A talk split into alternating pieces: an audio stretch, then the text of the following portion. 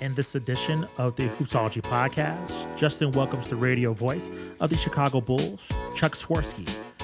Justin chats with Chuck about his favorite Chicago Bulls memories, his journey into broadcasting, why Joakim Noah is one of his favorite Bulls ever, and his thoughts on the Chicago Bulls season so far. Please email your questions to hoopsologypod at gmail.com.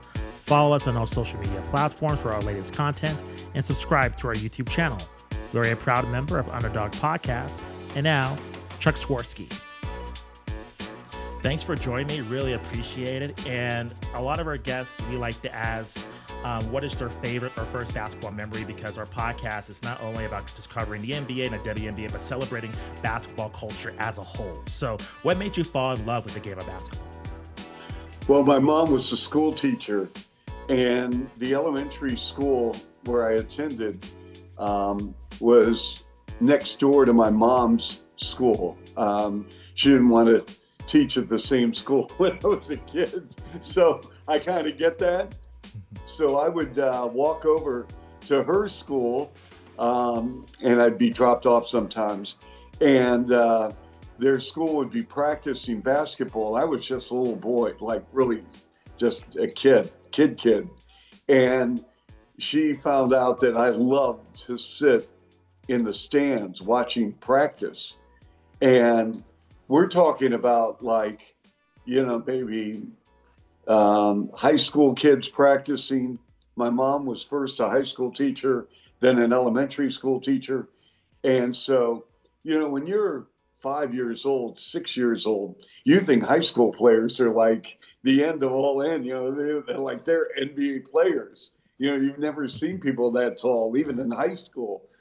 And so I would just sit there and I was mesmerized by the court, by people bouncing balls, by them able to shoot through this net, you know, and then they would pick me up like a little Nerf ball and, you know, let me hold the ball and put it in. You know, I was afraid of looking down because of the height, you know, but so that's my first memory of basketball. So what started your broadcast journey into becoming um, just a radio play-by-play announcer? That's something for myself um, I've always wanted to do. Um, my career took a different path, but for yourself, can you just kind of lay out what your journey was like for just aspiring broadcasters? Well, um, again, you know what? It comes back to my childhood. This is something that I wanted to do from really as a little boy, and um, you know, I broke my mom's broomstick and hung it up like a microphone as a kid, and uh, just started doing a lot of um, broadcasting off of TV. Turned the sound down. I'd watch a game, pretend that you know I was at the uh, arena or venue or ballpark, and I just fell in love with it. And then when I was in the um, sixth grade, um, I walked into our neighborhood radio station and said I wanted a job. And the receptionist said, Well, you may be a little too young for that. But the sports director was great, and he had me keep stats for him during the high school game of the week. And uh, one day I was 14 years old, and I'm sitting, it was the game of the week, it was a high school basketball game of the week. And um, all of a sudden, sports director. His name was Bill O'Mara. And he goes, Now with the halftime stats, here's Charlie Swirsky. and I like froze and paused. And, you know, here I am with my little stats, so to speak. And I started naming names and how many points and rebounds. And that was that was the start of it. So you have a long career with the Chicago Bulls. I am a huge Bulls fan. This experience a lot of yourself calling these great memories. What makes the Chicago Bulls, just the franchise, the fan base, different than other teams within the NBA? I think it's just, I don't know, I, I, don't know if I can put it in words, just the, the bond I have with the Bulls in terms of not only just the players, but just yourself, the announcers, just the environment itself, and I've never even been to a Bulls game in person, so yeah. it's from afar. But still, I feel yeah. that connection to the team. So, how is that um, bond, for your opinion, created compared to other franchises within the NBA? Well, here's the story. I think that number one, Chicago is the best sports city on the planet. So we know that. Yeah. That helps.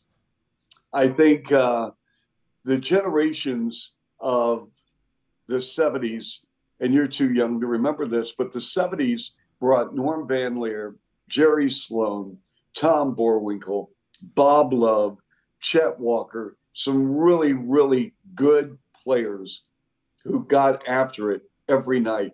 Tough, defense, everything. They would like leap, like, you know, we see these highlights all the time of Dennis Rodman leaping in the air like Superman to go for a loose ball. Well, that's what the 70s edition of the Bulls was all about. And then, you know, we the, the franchise kind of hit a lull early 80s. They had Artis Gilmore, Reggie Theus, two really gifted players, but they didn't really do much uh, as a team. And then the Jordan arrival. And Jordan really put this franchise on the map. And with Pippen, and then all of a sudden the cast, you, you know, became galvanized into a championship club. And Jerry Krause, Jerry Reinsdorf deserve a ton of credit for building a team around Jordan. You know, there are a lot of clubs that have really good players, franchise players, but the front office doesn't know how to build around them for whatever reason. And so uh, Jerry Krause, who's in the Hall of Fame and should have been in the Hall of Fame a lot earlier, deserves a lot of credit. But the brand itself, with the Jordan, and to this day, people who are in their early 20s, mid 20s, never saw Jordan play live as a bull. Their only connection is the tape, you know, the film, the video, you know, and then they go, wow, you know. So this generation, just like when the Jordan generation, you know, they really never saw the real Julius Erving play. They never saw Oscar Robertson play. They never really had a chance to look at the wonderful history of the bigs Wilt Chamberlain, Bill Russell, Oscar Robertson, Elgin Baylor, Jerry West, on and on. So everything is generational. But the Bulls brand has not only uh, sustained the test of time, um, but also, you know, whether it was with Derrick Rose, whether it was Joakim Noah, Luol Deng, that group, that I think a lot of fans just kind of gravitated to the Bulls. And then you have the logo. If you see the logo, you know, you look at that logo and you see the horns and you see those menacing eyes and you know that those distinct colors of red, white, and black. I mean, it's just a perfect logo. And the great thing about that logo, the Bulls have really never changed that logo. They haven't made it a happy bull. They haven't made it a, a you know a cartoon character. It's a bull. And so there you go. That that's probably a long-winded answer, but there you go. That's an excellent point because just even the jerseys, just the look compared to other teams, the, the Bulls have always remained traditional, and I think that's maintained their brand for for many of years for this generations as well. Um, that's an yep. excellent point. Um, you mentioned one of your favorite players was Joakim Noah. Um, yes. Can you share any stories of like if him or just other um, Chicago Bulls in terms of just you calling some of their games or just memorable moments over the years that comes to mind? Well, one thing about Joe, I love Joe's heart. I love his heart for people. I mean, he has got to be one of the greatest human beings I've ever met. And I mean that sincerely. I'm just not blowing smoke. I mean, he is a wonderful person. And I've seen him in different um, community related venues um, where he has just opened his heart. Where a lot of times you get there and they want to know when they're leaving before they get there, if you understand what I mean. Yeah. And he gets there and he's all in. Like he is all in. And I appreciate him so much. I mean, on the court, I think it speaks for itself. I mean, like he grew, he matured, he got better. You know, the Thibs factor where he just pushed him and pushed him and pushed him. And the one thing about Thibs, he will keep pushing. Yeah. And some players can handle it, some players can't. But one thing about Thibs, he always has the best interests of a player at heart. And Joe bought in. I mean, he was defensive player of the year. Yeah. I mean, how many players throughout the history of the NBA, you know, that's a small, small fraternity. And defense is hard to play in the NBA. There's so many great offensively skilled players that have passed through the NBA doorway. And here you get Joakim Noah, who was Defensive Player of the Year. And I dare say, had his body not given out on him, he would have probably won another one yeah, no, totally agree. There's lots of heart. He's, he's one of those players. It's cliche to say, but you hate it when he's on the other team, but you love it when he's on yours. So it, just, it was a, just a pleasure watching him. Um, yeah. Going back to your broadcasting career, I'm always a nerd about about just the intricacies of just broadcasting a game. And can you just take us through kind of your process, like when you get to the arena, uh, when you when you're doing your research, when you're interviewing maybe the opposing players, the team, what is that process like for you? And how has that evolved from when you first started your career to now? Have you taken any cues in terms of technology or have your process remained the same over the years? Well, I mean, you know, the preparation is vital. Um, so, I mean, I, I watch the three previous games, three to five previous games of the Bulls' upcoming opponent. So, like Denver, Mm-hmm. I've, I've seen Denver's last three games. I saw their last game last night when they hosted Toronto.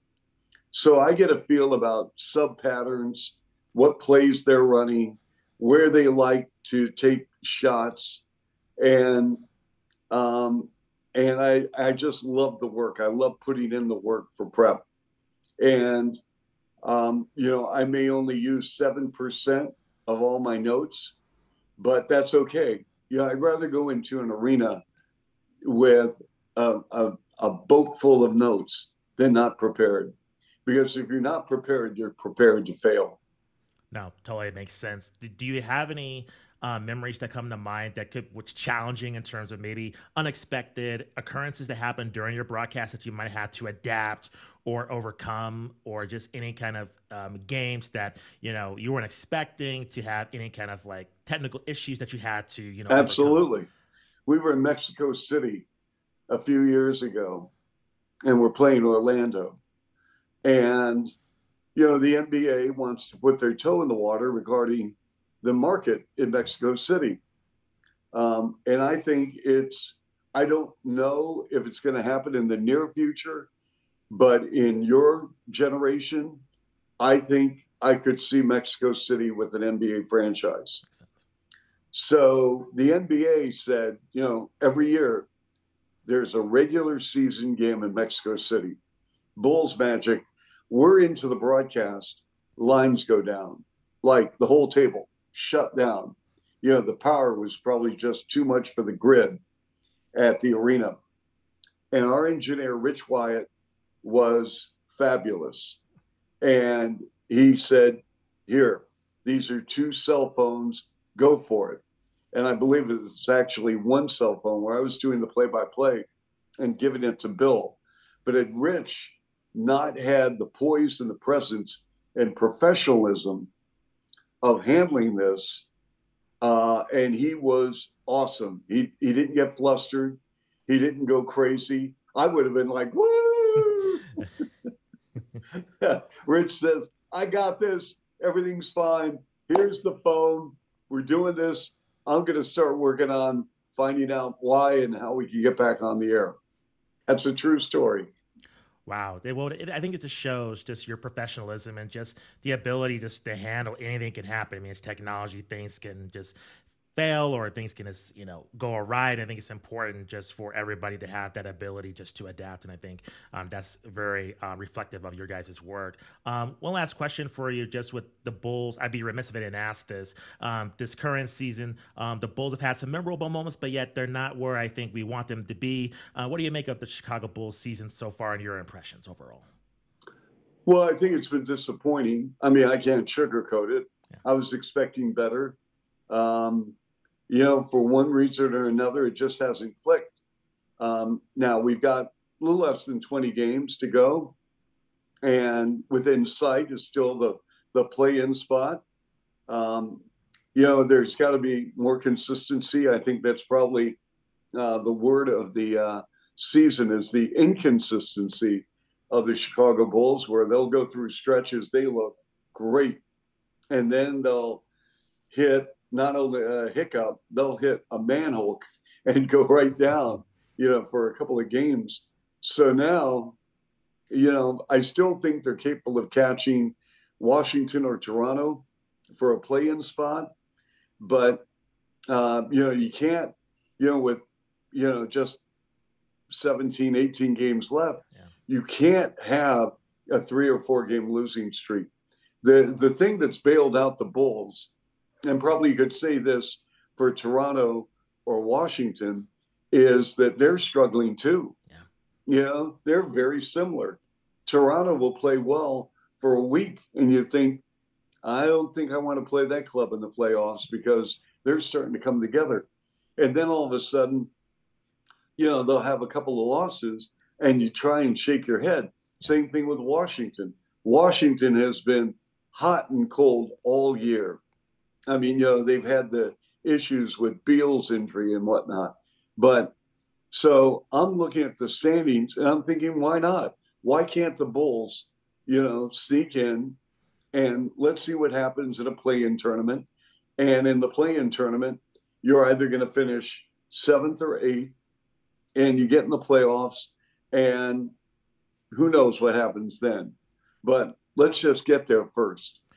No, totally agree. And our record against the top teams, you know, in the Eastern Conference is pretty solid. So it's just weird that that just a position in terms of you know against that really talented teams they they perform well, but the the wins that you know we assume that they're going to get they don't. So you're right, it has been disappointing. But you know I'm I'm hopeful too. I'm hopeful that he could reach the play-in tournament as well. Um, Chuck, this has been a fantastic chat. Uh, please let our viewers and listeners know where they can find you on social media and where they can find your other work as well, and any other projects um, you want to let our viewers and listeners know about. Sure. Thank you for doing this. I appreciate it and thank you for the interview.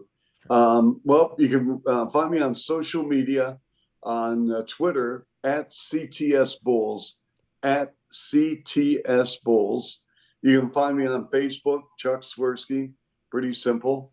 Um, Instagram, you can find me on Swirsk underscore, that's S W I R S K underscore Bulls. And you can find my book, Always a Pleasure, at uh, Chuck Swirsky, the book.com. Chuck Swirsky, the book.com. Proceeds go to uh, uh, Chicago Bulls charities to help children, families in need in the uh, Chicagoland area. Fantastic. Chuck, this has been amazing. Thank you very much for your time. Truly appreciate it. Thank you. Thank you.